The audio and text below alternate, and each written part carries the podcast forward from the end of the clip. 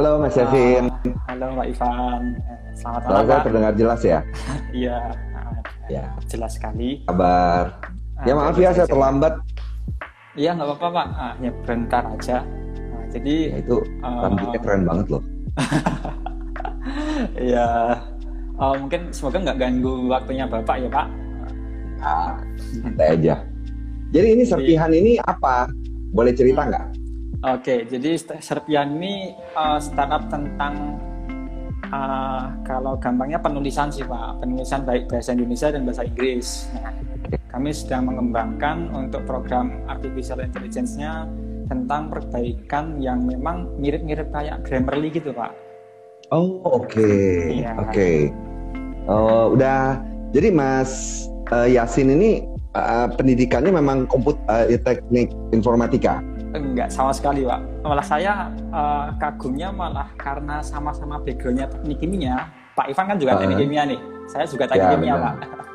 Oh gitu. Hmm. Oke. Okay. Selamat datang teman-teman. Selamat bergabung. Ini acara ngobrol-ngobrol santai aja kok.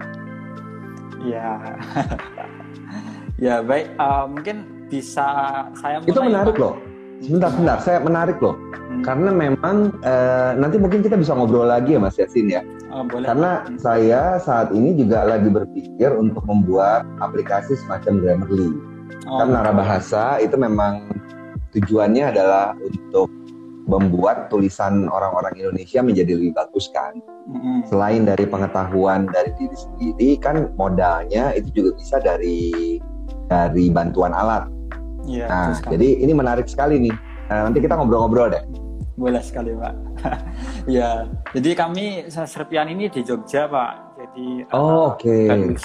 Berdiri kemarin September sih gitu. September, oke. Okay. Terus produknya udah apa aja sekarang? Sudah jadi aplikasi? Belum Pak. Sekarang masih dalam proses uh, melatih program kita sama membangun tim yang lebih solid gitu. Hmm, oke. Okay. Jadi pakai kecerdasan buatan ya? Iya Pak. Oh mantap mantap mantap. Oke oke kita boleh banget tuh ngobrol tuh. Oh boleh. Sangat nyambung, sangat iya, nyambung. Iya, Uh, nah, oke. Jadi, kita mau ngobrol apa nih malam ini? Uh, mungkin bisa dimulai dulu Pak dari awalnya. Saya tuh sempat lihat linkinnya Pak Ivan, terus uh, kepo-kepo. Oh, ternyata Pak Ivan teknik kimia gitu. Uh, gimana sih Pak? Sama ya jurusannya ya. Sama Pak. Teknik kimia ini bisa jadi Wikipediawan itu gimana sih Pak ceritanya? Uh, teknik kimia. Itu sebenarnya yang saya nyaris tidak pernah menggunakan ilmu saya ya. Waktu saya lulus itu saya cuma sempat kerja praktik berapa bulan di anjungan lepas pantai. Oh, itu iya. satu-satunya saya itu kan pemrosesan gas kan. Ketika itu ya cuma itu aja. Setelah lulus beberapa bulan sebelum lulus saya ikut bergabung di satu uh, laboratorium sebenarnya laboratorium di teknik elektro. Dan di situ saya berlatih menggunakan eh, membuat aplikasi eh, berbasis web. Waktu itu tuh bahasa pemrogramannya ASP. Nah, karena sudah terlanjur kemudian kerjaan yang ngutak-atik eh, program komputer ya sudah begitu lulus pun itu akhirnya saya terus di perusahaan itu gitu. Oh. Jadi cerita sebenarnya kalau dari uh, uh, sejarah karir saya, saya sama sekali tidak pernah menjadi sarjana teknik kimia. Tidak pernah sama sekali saya bergabung di satu pabrik terus kemudian jadi apa proses engineer ya nggak pernah sama sekali. Iya. Uh, begitu lulus saya langsung jadi pemrogram komputer dan hampir berapa tahun ya dari sejak lulus saya lulus kan 99 sampai 2009 hmm. itu kurang lebih 10 tahun saya menjadi pemrogram sebelum itu sebenarnya saya juga sudah jadi pemrogram tapi sejak lulus 10 tahun dan mungkin ya, saya juga tidak tahu yang namanya pemrogram komputer itu kan dia harus memperhatikan bagaimana dia menyusun bahasa pemrogramannya kan. Nah mungkin itu yang menyebab, kemudian menyebabkan saya tertarik dengan bahasa manusia. Oh. Saya lihat um, sebenarnya dari segi aturan bahasa pemrograman sangat teratur. Kalau salah ya tidak jalan program. Tapi kalau bahasa manusia lebih luas. Kita menyusun uh, kalimat misalnya ibu pergi ke pasar pasar ibu pergi. Pergi ibu ke pasar. Kan dibolak-balik juga boleh, bukan masalah. ya, uh, bahasa manusia itu lebih luas. Nah itu yang kemudian membuat saya tertarik bagaimana caranya kita bisa sebagai seorang yang sangat kaku ya uh, waktu membuat pemrogram pemrograman komputer ini, saya bisa juga mengolah bahasa bahasa manusia itu menjadi sesuatu yang lentur. Itu yang menarik buat saya. Kan yang namanya ketertarikan itu kan biasanya selalu berseberangan ya. Iya. Ketertarikan yang berbeda itu yang membuat saya tertarik. Berarti sejak semenjak uh, jadi programmer lah itu ya. mulai menekuni tentang bahasa ya pak, khususnya untuk ya. bahasa Indonesia gitu. Nah benar. Waktu lagi saya jadi pemrogram komputer juga kebetulan banyak sekali kan antar muka ya UI uh, eh, user interface yang perlu diterjemahkan. Dan karena itu juga mau tidak mau saya mesti utak atik nih bahasa Indonesia yang bagus misalnya untuk uh, search. Search itu bisa kalau sebagai tombol kan pertanyaannya ini tuh harusnya pakai mencari, cari atau pencarian. Nah, kayak gitu aja. Uh, itu kemudian membuat saya jadi aduh ini seru juga ya ternyata ngotak atik kan. iya benar-benar. Gitu. Oh. Itu uh, terus habis uh, tertarik itu langsung membuat sesuatu kah Pak atau masih gimana? Tahun saya mulai tertarik itu tahun 2006 dan ketika itu beruntung, saya beruntung bahwa saya punya tempat untuk bermain. Tempat saya Wikipedia. Ketika itu ya kerjaan saya membuat artikel Wikipedia. Kalau dilihat kan artikel Wikipedia itu kan sangat beragam ya topiknya. Ya. Jadi sebenarnya menurut saya salah satu yang juga berkembang dari saya selain dari wawas dari bahasa juga wawasan. Karena saya mesti menerjemahkan berbagai artikel dari Wikipedia, topiknya macam-macam mulai dari profil paus, dari Paus uh, Paulus ya sampai Paus yang terakhir. Paus dalam artian pemimpin agama Katolik ya, bukan Paus ikan paus. Ya. Nah, dan spesies binatang juga, jadi uh, beragam sekali. Akhirnya uh, itu yang membuat saya bisa menulis untuk berbagai ragam. Itu tempat bermain pertama saya itu Wikipedia. Sejak karena saya menulis di Wikipedia, akhirnya kemudian saya berlatih dengan menggunakan blog. Makanya sekarang kalau ada orang nanya bagaimana sih caranya untuk uh, bisa terampil menulis, jawaban saya sederhana, cari tempat bermain.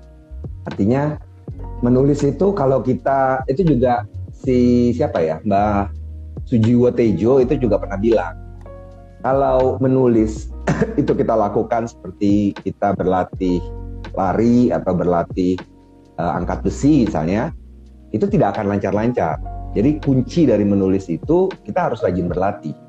Semakin rajin kita berlatih, semakin baik juga keterampilan kita. Kalau kita cuma bertapa di gua, pengen berharap bahwa oh saya pengen bisa nulis, pengen bisa nulis itu percuma. Carilah tempat bermain. Tempat bermain itu bisa melalui blog sendiri, bisa juga dengan paling gampang tuh buat jurnal. Jadi sehari ini misalnya pada akhir hari saya sampai sekarang masih juga melakukan itu. Pada akhir hari kita uh, duduk sebentar pikir ya 15 menit lah. Kayak kita cerita ke temen atau kita cerita ke orang tua aja ke keluarga gitu. Eh hari ini misalnya saya ya hari ini saya mulai dengan tadi siang saya memberi pelatihan untuk um, uh, saya jadi lupa ya Benar, saya lihat kalender saya.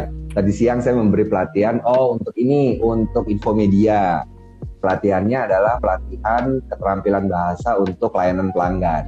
Itu menarik sekali. Layanan pelanggan itu kan uh, dia menerima, udah tahu kan, misalnya yeah. langganan ininya apa? Penyedia internetnya apa? Uh, IndiHome. Suka protes nggak ke IndiHome? Iya, lumayan. Ya itu, Infomedia itu IndiHome. oh, oh alah. Nah, suka kadang-kadang kan eh, warganet kalau misalnya pengguna IndiHome kalau misalnya mereka kecewa atau koneksinya putus atau apa itu kan suka protes ke lewat akun Twitter, Instagram atau Facebook kan. Nah, bagaimana caranya layanan pelanggan ini bisa menanggapi keluhan dari pelanggan dengan efektif? Seringkali kan kalau kita lihat tuh kayaknya kita menghadapi mesin gitu loh. Kita nanyanya apa, dia jawabnya itu yang sangat prosedur gitu Padahal kan yang kita harapkan adalah manusia. Kayak kita jauh lebih mendingan untuk berhadapan dengan eh maaf ini uh, koneksi internet saya mati nih gimana ya caranya nah itu ada tekniknya tuh bagaimana kemudian kita bisa menjawab pertanyaan itu dan memberi solusi kepada pelanggan. Itu uh, saya hari ini nah, itu yang saya lakukan. Nah, hal-hal kecil seperti itu kebiasaan untuk bercerita dari tadinya kan kita lisan ya. Dari lisan itu coba kita tuangkan menjadi bentuk tulisan. Sewaktu kita menulis, proses yang kita lakukan berbeda dengan ketika kita berbicara. Kalau kita berbicara kan kita spontan, kita tidak perlu terlalu takut dengan pilihan kata, struktur kalimat. Begitu kita menulis, kita harus memperhatikan strukturnya. Karena tulisan itu begitu dilepas oleh penulis, kendali berada pada tangan pembaca. Pembacalah yang kemudian menentukan apakah dia bisa memahami apa yang tulis atau tidak. Hmm, benar, Oh gitu. Uh, kalau saya sendiri sih uh, sempat dulu itu malah justru uh, agak susah memilih uh, untuk ngomong apa harus pakai kata yang mana nih kan banyak pilihannya sedangkan hmm. saya lebih merasa kalau menulis itu lebih gampang soalnya ada banyak oh, okay. waktu untuk kita mempertimbangkannya Berpikir. kayak gitu ya jadi uh, hal itu sih mungkin yang membuat saya tertarik pada bahasa gitu hmm. iya benar jadi terus hmm. ma, uh, lebih lebih Mas Yasin lebih lancar menulis daripada berbicara iya benar oke okay. Iya. Terus kalau untuk kelas mengajar nih Pak, kan uh, sudah banyak juga saya lihat ada uh, sesi dengan uh, berbagai banyak jenis peserta, terus pernah hmm. isi di himpunan penerjemah Indonesia juga. Nah, hmm. itu sebenarnya sejak kapan sih Pak untuk mengisi-ngisi kelas seperti itu dan uh, siapa sih yang sekarang itu peminatnya paling banyak gitu? Kalau ngisi kelas ya, sebentar, saya cek dulu, saya juga lupa. Kayaknya dari sekitar tahun 2010-an itu saya sudah mulai mengisi kelas bahasa. Uh, pada awalnya saya dulu ya Mas ya, saya juga tidak terlalu lancar untuk berbicara di depan publik loh. Karena kan yang saya hadapi sehari-hari itu kan komputer kan, laptop. Jadi saya nggak terlalu nyaman gitu bicara. Cuma ketika itu pada tahun dua, antara 2007 sampai 2009 ada permintaan dari Kominfo pada Wikipedia Indonesia untuk mengajar. Jadi kami mengajarkan cara menulis Wikipedia ke seluruh Indonesia. Nah, gara-gara itu uh, karena saya kontributor Wikipedia, gara-gara itu saya ikut tuh sama Kominfo seluruh Indonesia. Menurut saya itulah titik baliknya. Jadi saya dari tadinya malas bicara di depan publik, saya harus ngomong. Dan untungnya saya berbicara tentang sesuatu yang memang saya kuasai. Kan kalau misalnya saya diminta untuk berbicara tentang apa? Misalnya hmm, ekonomi makro, saya pasti nggak akan bisa. Saya mesti belajar dulu kan. Percayaan diri saya masih, pasti masih belum tumbuh. Nah untungnya waktu itu yang diminta oleh saya adalah tulis Wikipedia. Itu memang sesuatu yang saya lakukan sehari-hari. Jadi saran saya bagi teman-teman yang ingin memperlancar kemampuan untuk berbicara, carilah topik yang kita kuasai. Setelah itu kalau ini saran saya ya, misalnya gini. Karena kan justru menurut saya sekarang lebih gampang. Ini kayak ini nih. Dulu siaran IG langsung. Dulu mustahil. Orang tuh latihan untuk berbicara di depan publik dia benar-benar menghadapi publik. Itu kan mustahil. Kalau sekarang gampang banget tinggal nyalain IG, terus uh, nyalakan siaran langsung ngomong. Setelah itu direkam kita bisa melihat kan apa uh, kekurangan kita apakah kita terlalu sering bergumam apakah kita intonasinya kurang menarik. Kita bisa lihat dari sana. Sama seperti menulis juga. Kalau uh, kita menulis kan juga dari apa yang kita tuliskan kita kemudian bisa menilai kan ini halo teman-teman yang sudah bergabung. Ini ada kawan GFNI, apa kabar? Ini kalau ada uh, kalau kita menulis, ketika kita melihat tulisan kita sendiri, Mas Yasin kan juga suka lihat kan, oh saya nulisannya ternyata masih jelek gitu. Ada bagian yang kalimat saya terlalu panjang misalnya.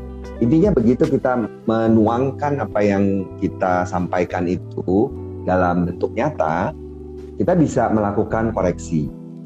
Kembali ke topik tadi jadi saya tuh mulai mengajar dari sana. Mulai mengajar tuh dari mengajar Wikipedia. Itu tahun 2007 sampai menulis Wikipedia.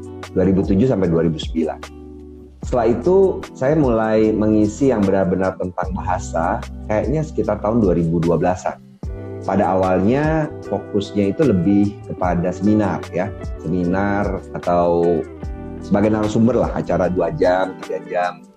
Topik yang paling banyak ketika itu adalah penerjemahan karena memang dasar saya kan penerjemahan kan, penerjemahan dan kepentingan. Lantas kalau saya tidak salah sekitar 2014 itu eh, saya ingat tuh saya pertama kali diminta mengajar oleh DJP, Dijen Pajak. Dijen Pajak minta saya mengajar bahasa Indonesia uh, secara umum. Dan ya itu, mulai sejak itu mulai banyak sampai akhirnya uh, ketika itu saya masih berprofesi sebagai konsultan.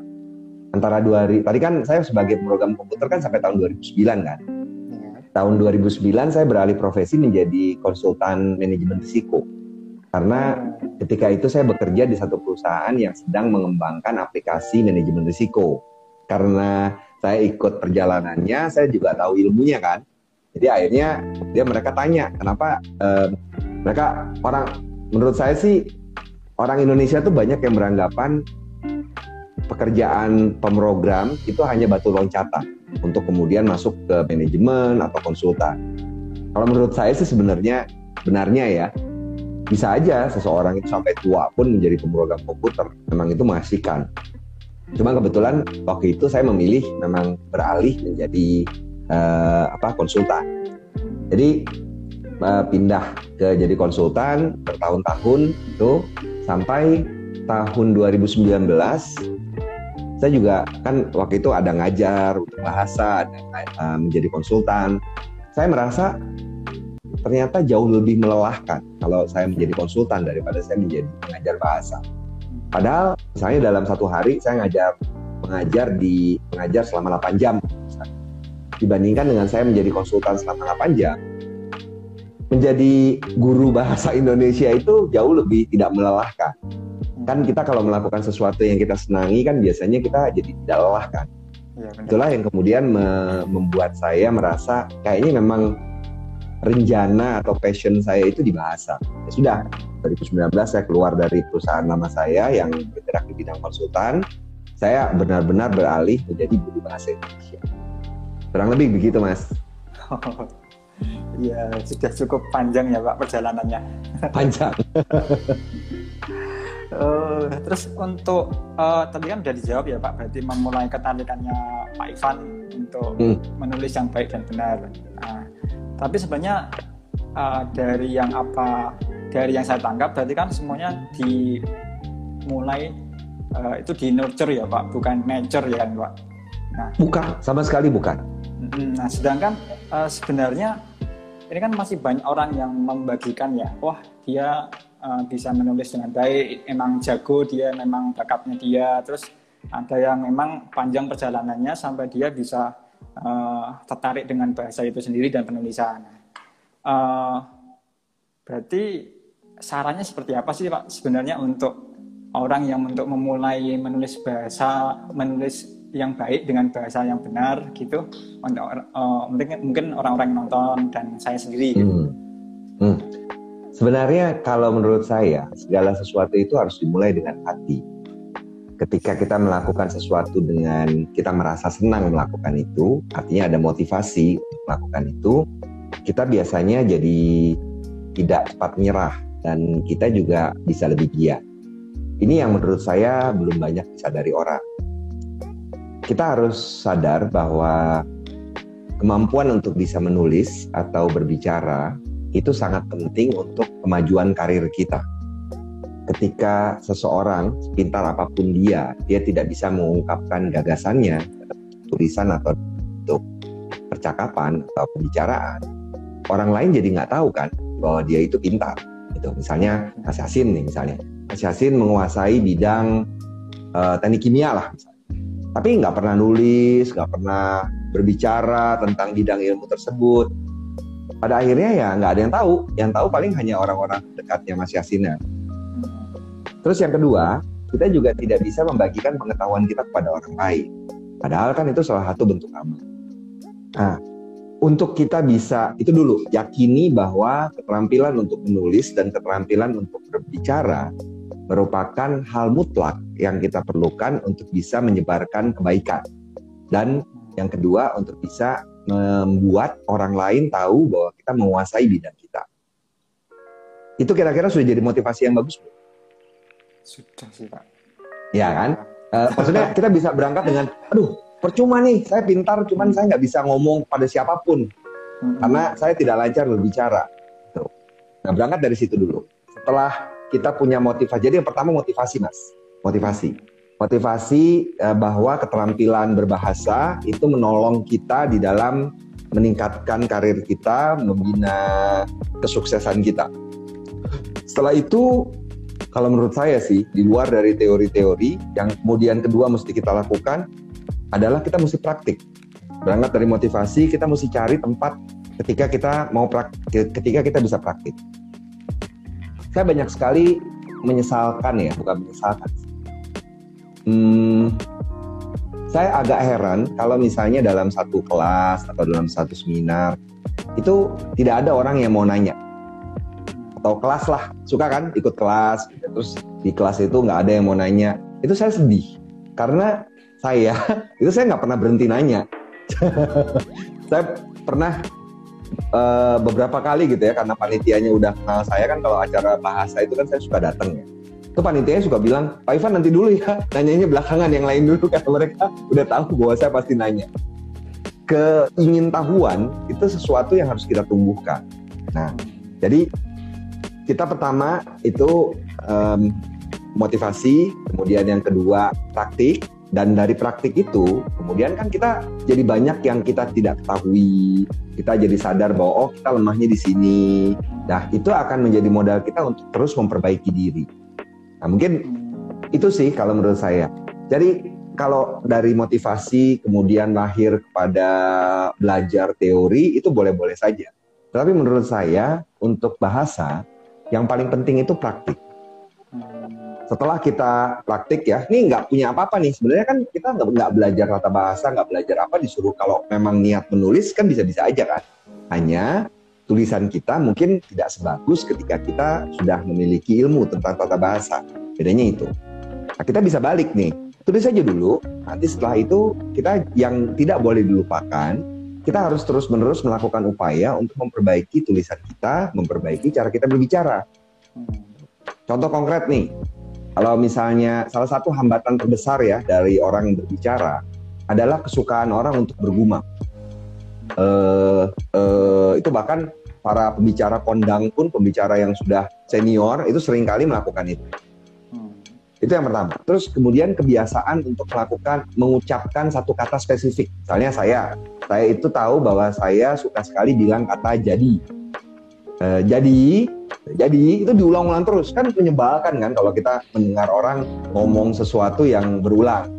Nah, dengan kita berlatih, oh itu juga kesukaan saya tuh. Saya suka sekali ngomong kata nah.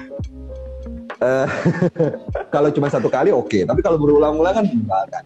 Hmm. Jadi yang mesti kita tuh jadi lagi tuh, yang mesti kita lakukan ketika kita berlatih itu adalah kita memahami kelemahan diri kita sendiri. Itu yang dilakukan. Oh, kalau dari itu kan sebenarnya pengubahan mindset secara internal itu harus ada pantikannya ya Pak. Nah mungkin bisa share uh, buku atau nonton video apa atau mungkin uh, sam sampai bahan bacaan apa sih yang bisa mengubah mindset kita untuk memulai menulis, memulai praktik dan lain-lain. Saya tidak ingat sih kalau rujukan ya. Kalau ditanya, oh oke. Okay.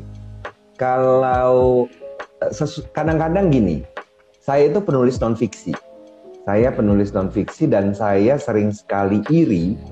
Iri dalam artian bagus ya, artinya iri itu mendorong saya untuk uh, meningkatkan diri. Saya iri melihat para penulis fiksi bisa berimajinasi. Mereka bisa berimajinasi, mereka bisa menulis panjang tanpa jeda. Saya kalau diminta menulis non-fiksi, seribu kata itu mungkin satu setengah sampai dua jam lah, seribu kata tetapi begitu di waktu itu saya pernah coba untuk nulis cerpen, itu satu jam kebetulan memang waktu itu saya ikut kelas menulis cerpen ya, jadinya harus bikin tugas. satu jam itu saya kayaknya baru 200 300 kata atau 400 kata gitu. Lama banget. Gitu ada yang komentar di warganet itu gaya lagi mbak halo mbak gitu mas jadi hmm. pemantiknya kalau menurut saya hmm, tiap orang pasti berbeda kalau saya pikir uh, salah satu pemantik yang bagus itu adalah menumbuhkan rasa iri. Kita iri, iri dalam arti positif ya. Iri melihat oh, orang ini kok bisa nulis bagus ya. Kayak saya tuh sekarang sedang iri yang saya bilang tadi. Uh, saya iri dengan para novelis. Kenapa mereka bisa mengarang buku cerita fiksi yang panjang begitu? Ya saya yakin sih pasti ada beban. Pas, pasti mereka juga mengalami masalah. Tapi kok mereka bisa? Dengan iri seperti itu, itu kitanya jadi jadi terpantik kan kita pingin seperti mereka dulu waktu saya mulai saya itu terpantik karena melihat para senior saya di Wikipedia tahun 2006 menulis artikel-artikel yang panjang-panjang. Sementara saya satu paragraf aja kayaknya susah banget untuk menulis di Wikipedia. Tapi lama-lama ya cukup lancar. Hmm. iya sih. Kalau saya sendiri sukanya baca fiksi sih pak Oh iya sama, saya juga suka baca fiksi. Suka iri nggak? Kenapa orang-orang itu kok bisa tulis dengan lancar banget kan? Iya, dan katanya memang indah-indah, terus bisa sang, ya sangat memberikan imajinasi yang tak terbayangkan gitu. Iya. Ini ada yang nanya nih penulis favorit saya. Penulis favorit saya itu uh, Dewi Lestari Leila Mbak Leila Kudori, kemudian Adimas Immanuel untuk puisi, sama Pak Jokpin lah, Joko Pinurbo untuk puisi. Betul. Terus uh, lanjut nih Pak, uh, kalau sebenarnya uh, ada pro dan kontra untuk menulis uh, katakanlah bahasa Indonesia yang baku gitu. Memang harus disesuaikan di dokumen seperti apa kita menulis uh, style yang berbeda-beda. Cuman sebenarnya kalau kita sudah memulai belajar bahasa Indonesia yang baik dan benar, uh, itu uh, pro dan kontranya biasanya apa sih Pak untuk awal-awal kita belajar gitu? Hmm. Yang pertama mesti kita pahami adalah uh, gaya menulis itu bakal berbeda-beda sesuai dengan tulisan kita, jenis tulisan. Minimal kita bisa lihat fiksi dan non fiksi itu dua hal yang berbeda kan. Ketika kita menulis fiksi, kita cenderung untuk dibebaskan dari kaidah-kaidah bahasa. Ini disebutnya lisensi puitis, lisensia poetika. Jadi waktu menulis puisi itu misalnya gini ya, ketika saya menulis, menulis laporan. Menulis laporan itu tidak mungkin kita mengawali kalimat dengan kata dan, kata hubung, konjungsi. Hmm, iya. Tetapi waktu kita menulis fiksi, prosa, apalagi puisi, itu penggunaan dan pada awal kalimat itu diizinkan aja. Terutama ketika itu dianggap membuat menambah keindahan karya kita. Nah, itu yang perlu disadari. Jangan terlalu kaku. Artinya jangan menganggap bahwa semua tulisan itu sama, harus menggunakan bahasa yang baku. Enggak, bahasa baku itu hanya kita terapkan sewaktu kita menulis sesuatu yang formal. Apa contohnya? Surat, surat dinas misalnya. Terus um, membuat laporan resmi atau membuat karangan ilmiah atau membuat dokumen hukum. Nah, jenis dokumen itu dokumen untuk dinas, untuk bisnis, untuk ilmiah, sama untuk hukum, itu memang perlu bahasa yang baku. Tetapi waktu kita misalnya menyusun opini atau kita membuat karya sastra, kita bisa saja tidak terlalu mengikuti kaidah bahasa yang baku. Dalam batas-batas tertentu ya. Misalnya kalau ejaan ya tetaplah ejaan itu relatif tidak berubah. Tapi pilihan kata misalnya, pilihan kata itu kita bisa jauh lebih fleksibel. Nah itu yang yang menurut saya pertama kali harus disadari orang. Kita harus menyadari adanya perbedaan uh, ragam bahasa dari situ kita kan nanti akan menyesuaikan kan kita menulisnya untuk apa gitu. itu mas kurang lebih oh Oh, iya sih. Sebenarnya kadang ngelihat uh, mungkin di luar sana kan ada kalau bahasa Inggris istilahnya grammar Nazi gitu ya Pak. ya, Jadi kadang itu saya orang su uh, orang suka menuduh saya itu kan polisi bahasa ya. Padahal hmm. saya tidak, saya bukan polisi bahasa. Kalau diperhatikan, saya jarang sekali gitu mengomentari akun-akun lain. Kalau saya mau ngomentarin sih bisa aja banyak banget ya. Hampir tidak ada yang tidak salah. Cuma saya merasa itu tidak ada gunanya. Artinya kan yang yang saya lakukan itu saya memberi contoh, memberikan. Saya pikir tidak ada orang yang suka disalahkan. Yang orang sukai adalah kasih contoh aja, kasih contoh uh, mana yang benar, terus uh, kalau dia mau terima dia terima. Nggak ada orang yang suka dipaksa. Saya merasanya begitu. Jadi yang saya lakukan saya beri aja contohnya begitu. Yang bagus bagaimana. Hmm, betul betul.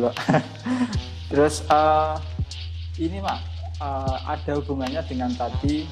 Jadi untuk memulai sebuah tulisan yang baik dan benar untuk menimbulkan untuk memantik cara kita belajar uh, berbicara yang baik, menulis yang baik. Nah itu kan ada semacam uh, motivasi seperti karirnya untuk agar berkembang kita perlu untuk uh, mempelajari itu. Nah selain itu misal kalau di orang-orang akademisi dan pekerja kantoran ini kira-kira Pak Ivan uh, seberapa penting sih misalkan kalau akademisi kan banyak nih yang uh, keperluannya untuk menulis paper terus menulis berbagai artikel ilmiah nah kadang uh, masih ada ya mungkin luput atau nggak tahu mereka gitu mungkin bisa di apa ya ada mungkin kelas Pak Ivan sendiri yang mengajarkan untuk akademisi atau pekerja kantoran itu sebenarnya uh, seberapa apa ya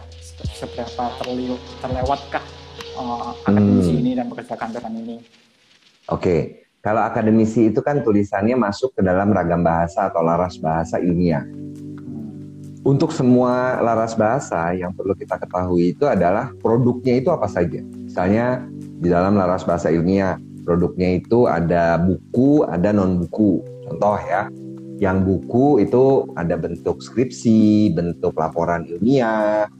Yang bukan berbentuk buku, misalnya ada makalah, ada kajian kebijakan. Nah, pemahaman tentang jenis-jenis produk yang bisa dihasilkan dari suatu laras bahasa membuat kita nanti bisa memfokuskan upaya kita. Laras bahasa bisnis misalnya itu produknya adalah surat laporan presentasi. Itu yang paling utama. Nah ketika kita tahu tuh ya jadi kelihatan tuh bedanya kan ilmiah sama yang uh, bisnis.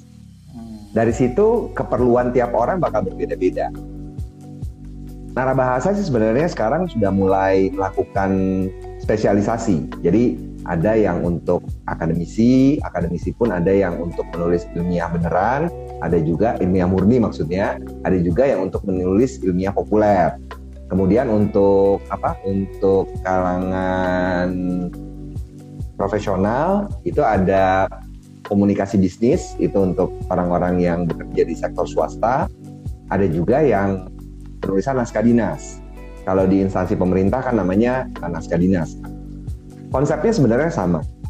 Dari segi tataran bahasa, kalau menulis itu kita membagi menjadi, saya membagi menjadi dari yang pertama orang harus bisa menuangkan gagasannya dulu secara utuh.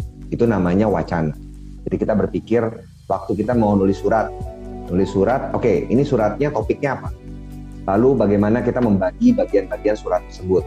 Itu contoh surat. Atau misalnya yang tadi pagi eh, tadi siang saya beri pelatihan itu teman-teman yang dari pelayanan pelanggan. Pelayanan pelanggan wacana yang mereka kemukakan adalah tanggapan terhadap pertanyaan permintaan atau eh, apa pertanyaan permintaan atau hal-hal lain yang berasal dari pelanggan kan? Mereka mesti menanggapi itu. Nah jadi jenis wacana tuh macam-macam dasarnya sama setelah wacana kita mesti bagi bagian-bagian dari wacana itu menjadi paragraf-paragraf kan. Lalu dari paragraf kalimat, kalimat itu satu kesatuan pikiran, lantas kita pilih katanya, lalu kita rapikan ejaannya. Gitu. ini ada pertanyaan nih Pak. Uh, misal ya. Uh, saya dulu pernah mencoba menulis surat dinas dengan format kaidah yang benar, tapi malah disuruh revisi pakai yang biasanya sama atasan. Itu kan sering terjadi ya Pak, nah, terutama nah. untuk uh, pemerintahan, terus kampus dan ya. lain-lain ya. gitu. Ya, ya ini masih uh, ya ini berhadapannya dengan satu kantor ya. Saya berhadapannya dengan satu Indonesia. Jadi pertanyaan yang saya selalu berkeyakinan lebih baik saya lebih memilih untuk membiasakan yang benar daripada membenarkan yang biasa. Tentu saja perjuangan untuk melakukan itu tidak mudah. Ya, saya ambil contoh aja. Di luar dari masalah nulis ya. Kalau kita perhatikan, uh, Mas Yasin naik mobil apa naik motor? Nah, Nah, ada nggak orang Indonesia yang berhenti kalau lampu merah? Ada. itu aja itu aja nah kemudian apakah kemudian kita menyerah kepada yang yang biasa tersebut? Saya pernah ya saya naik mobil gitu malam-malam sekitar pukul 11 malam kalau saya tidak salah saya berhenti di lampu merah. Yang terjadi apa? Saya diklakson loh dari orang belakang saya. Jadi diminta untuk didorong gitu. Apa di, saya maju menerobos lampu lalu lintas. Nah um, ya uh, yang dihadapi tadi oleh penanya tadi itu memang lazim kita ketika kita mau mengubah sesuatu, memang sering kali kita tidak bisa melakukan itu dengan seketika. Kalau kita mau melubangi batu kan, batu itu kan juga melubanginya nggak gampang. Tapi kalau kita perhatikan air, ketika diteteskan pelan-pelan ke satu batu, ya mungkin lama, tapi dia akan bisa menyebabkan batu itu bocor. Nah itu yang keyakinan saya begitu. Artinya saya berusaha untuk tidak secara frontal melakukan perubahan karena pasti orang akan cenderung defensif ketika diminta untuk berubah. Kita lakukan pelan-pelan, contoh, lalu sedikit-sedikit kita arahkan. Nah, dengan pendekatan seperti itu, saya pikir kita bisa lebih efektif mencapai yang kita inginkan. Lewat pendidikan ya, Pak? Iya, lewat kesabaran sih kalau menurut saya intinya. Oh, Uh, iya. Terus ini pak uh, yang kalau kita kan sudah banyak uh, campur aduk berbahasa gitu bahasa Inggris bahasa Indonesia terus gaya bahasa setiap daerah campur aduk kayak misal di Jaksel Jakarta Selatan itu uh, orang cenderung untuk mencampur-campurkan bahasa apakah itu malah justru untuk kita lebih sulit untuk mengajarkan mereka menggunakan bahasa yang baik dan benar gitu. Um, lagi-lagi itu mesti kita lihat dulu ke hakikat bahasa. Hmm. Fungsi bahasa itu ada banyak. Salah satu dari fungsi bahasa adalah fungsi untuk adaptasi.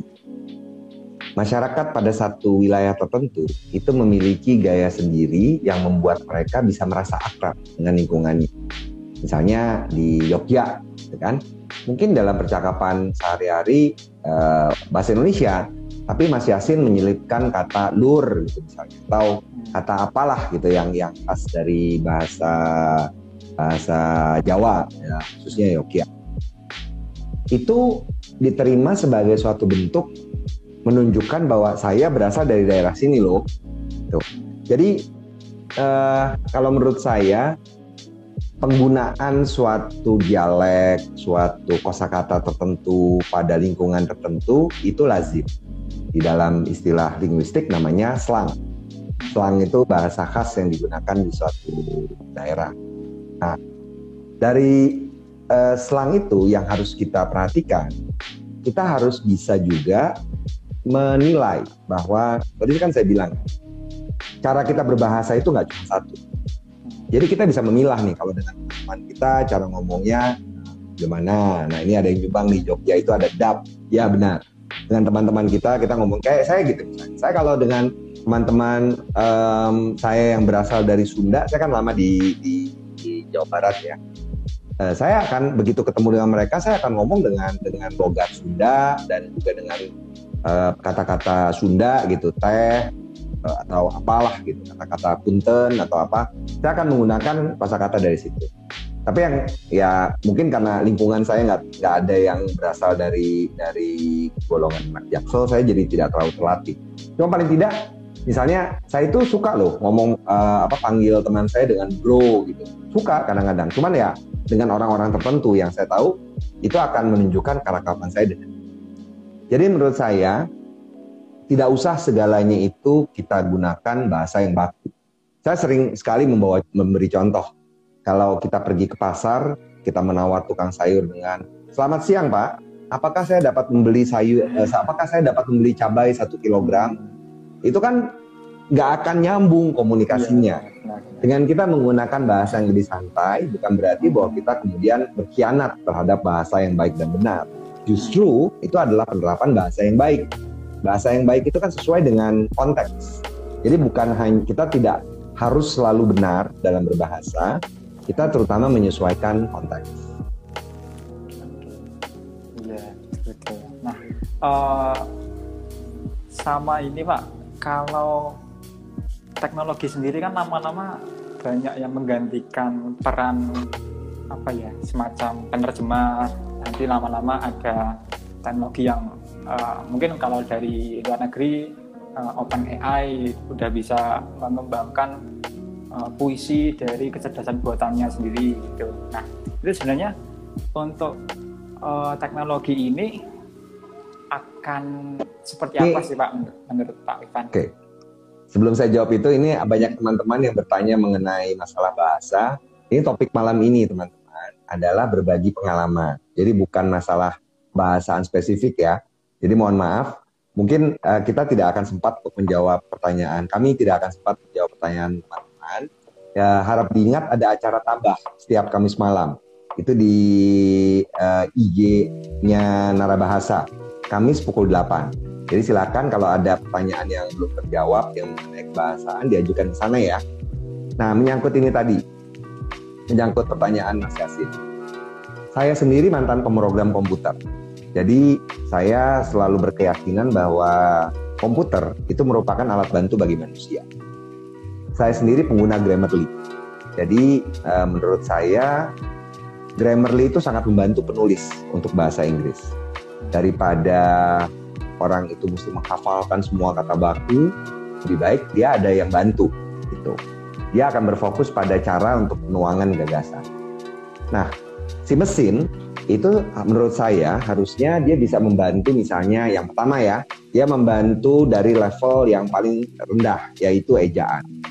Dia memberi peringatan ketika misalnya orang lupa menyelipkan kata uh, tanda koma sebelum dan yang terakhir dari apa tiga butir gitu misalnya.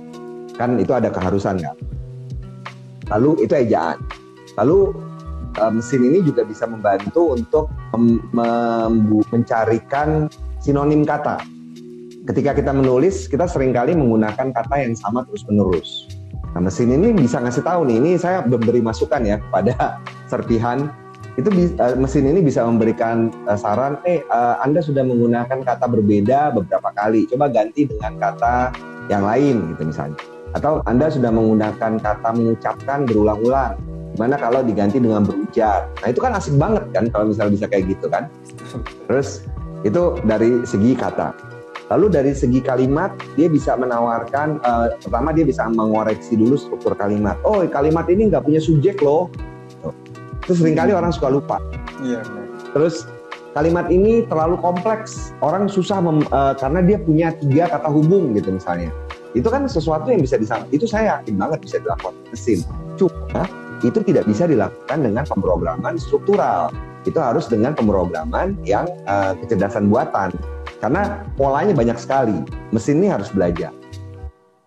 Nah, jadi uh, itu kalimat. Terus naik lagi ke atas ke paragraf sang mesin bisa menyarankan, oi, eh, paragraf ini punya lebih dari dua gagasan utama. Wow, itu keren banget tuh. Grammarly aja belum bisa tuh kayaknya tuh. Yeah, menyarankan bisa itu kan. Terus kalimat ini tidak koheren. Dia tidak hmm. ada kata tersebut, tidak ada kata itu, tidak ada konjungsi antar kalimat. Dia bisa menawarkan seperti itu.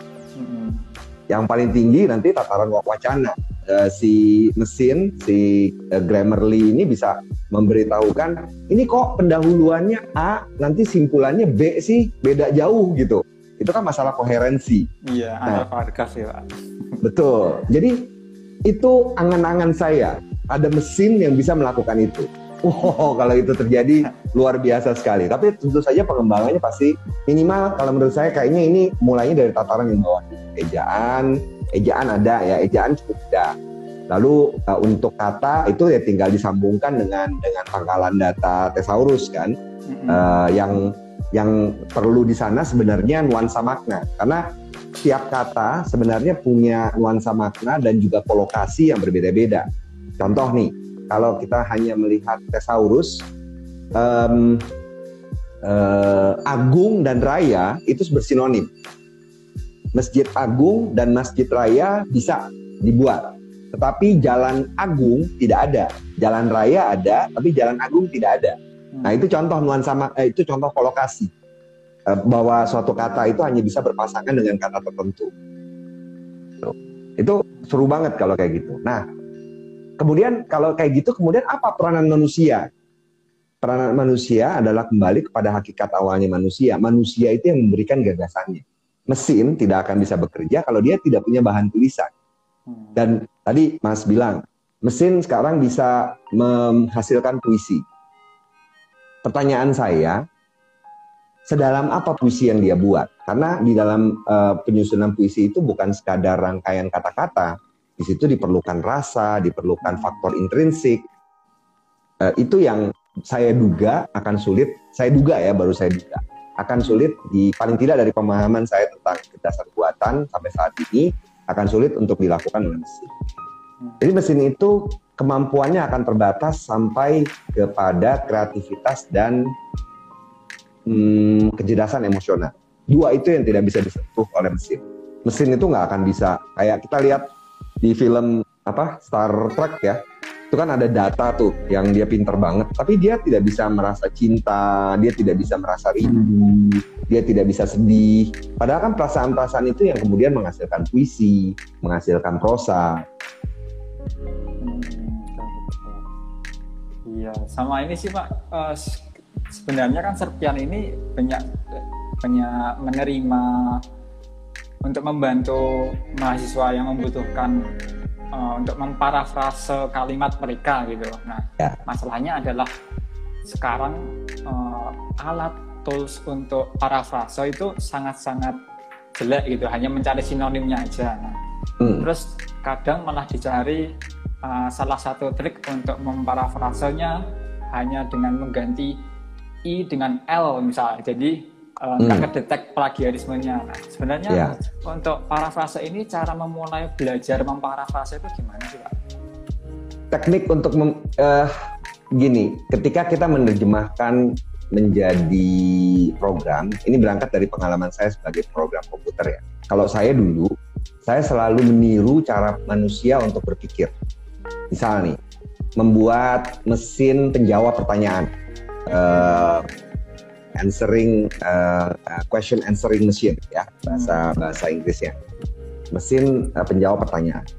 Itu kan kita harus berpikir manusia itu kalau mau menjawab pertanyaan gimana sih caranya? Coba kita pikirkan. Waktu dapat pertanyaan pertama kita akan mengenali kata-kata kunci kan? Oh ini nanyanya tentang A. Nah, habis itu jadi klasifikasi topik dulu. Dia akan melakukan klasifikasi topik. Setelah dia klasifikasi topik dia dapat nih dia akan mencari ke pangkalan data dia apakah ada yang mirip koleksi kata kuncinya. Itu menggali pengalaman masa lalu. Kita mau menjawab pertanyaan, oh saya udah pernah menjawab pertanyaan ini belum ya sebelumnya? Saya itu mikir dari situ. Terus dari situ dia akan melihat kalau belum berarti dia harus mencari lagi kan, dia riset. Kalau urusan riset itu urusan yang berbeda. Itu urusan apa? Uh, uh, pemerolehan informasi and knowledge acquisition masih ada loh ilmunya sedikit saya. nah, jadi uh, itu yang mesti dilakukan. Kita mesti meniru bagaimana caranya orang berpikir. Kembali ke parafrasa tadi, berarti kita harus mengerti dulu bagaimana proses melakukan parafrasa itu terjadi. Proses parafrasa yang paling dasar adalah kita baca dulu keseluruhan. Ini yang males untuk dilakukan orang baca itu keseluruhan, habis itu kita sampaikan dengan kata-kata kita sendiri. Kan sebenarnya itu kan esensinya parafrasa itu uh, um, apa kita membaca, habis itu kita ceritakan dengan uh, cara kita. Misalnya saya baca buku apa Laut Bercerita gitu dari Laila Kudori.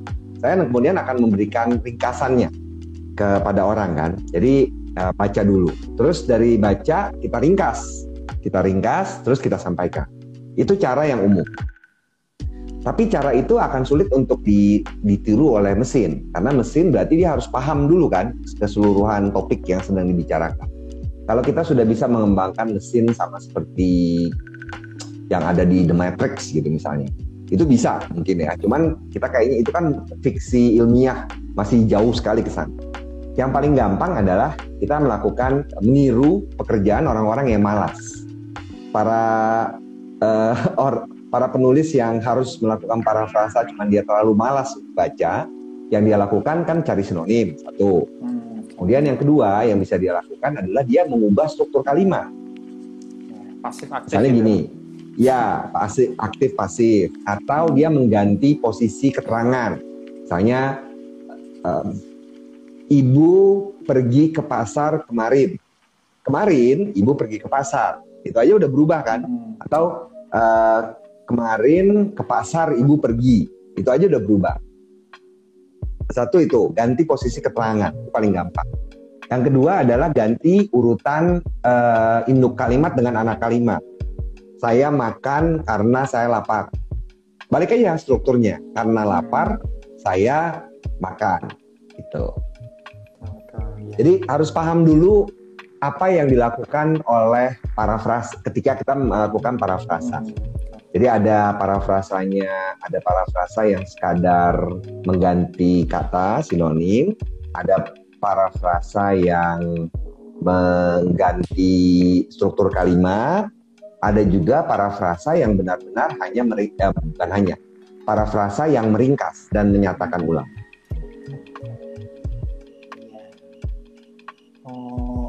Oke gitu aja mungkin Pak. Jadi Uh, ini ada yang nanya topik pembicaraannya apa? Coba dijelaskan. ini baru ini masuk tentang, pasti nih. Uh, uh, uh, menulis yang baik dan benar untuk akademisi dan pekerja kantoran. Nah, harapannya setelah uh, pembicaraan malam ini, teman-teman yang nonton uh, bisa memulai mempraktekannya. Akademisi yang banyak mungkin sekarang S1, S2, S3 bisa memulai untuk belajar memparafrase dan seperti yang lain-lainnya juga. Ya. Gitu aja, Pak. Tapi ide uh, ide untuk ini, ide untuk membuat alat bantu itu luar biasa loh. Nanti kita bisa obrolkan. Karena bahasa bisa sangat uh, membantu untuk itu. Oh iya. Siap Pak. gitu aja Pak. Terima kasih untuk malam ini. Uh, Baik. Terima kasih atas waktunya. Uh, terima kasih teman-teman. Semoga bermanfaat ya obrolannya. Ini maaf ya obrolannya jadi bukan kita tidak membahas aspek-aspek kebahasaan yang ini ada Mas Afandi Murad, ini beberapa istilah TI Mutakhir susah untuk dicari padanannya. Saya bertahun-tahun menjadi penerjemah istilah teknologi informasi. Sampai sekarang saya masih menjadi anggota di Komisi Istilah Badan Bahasa yang khusus, khusus mengurusi istilah teknologi informasi. Menurut saya dari pengalaman tidak ada yang tidak bisa dipadankan. Oh. Tanya lewat saya di Twitter kalau mau. Kasih saya istilah yang sulit, saya akan carikan padanannya. Terima kasih ya teman-teman. Terima kasih Mas Yasin. Iya Pak Ivan. Sampai ketemu. Sampai ya.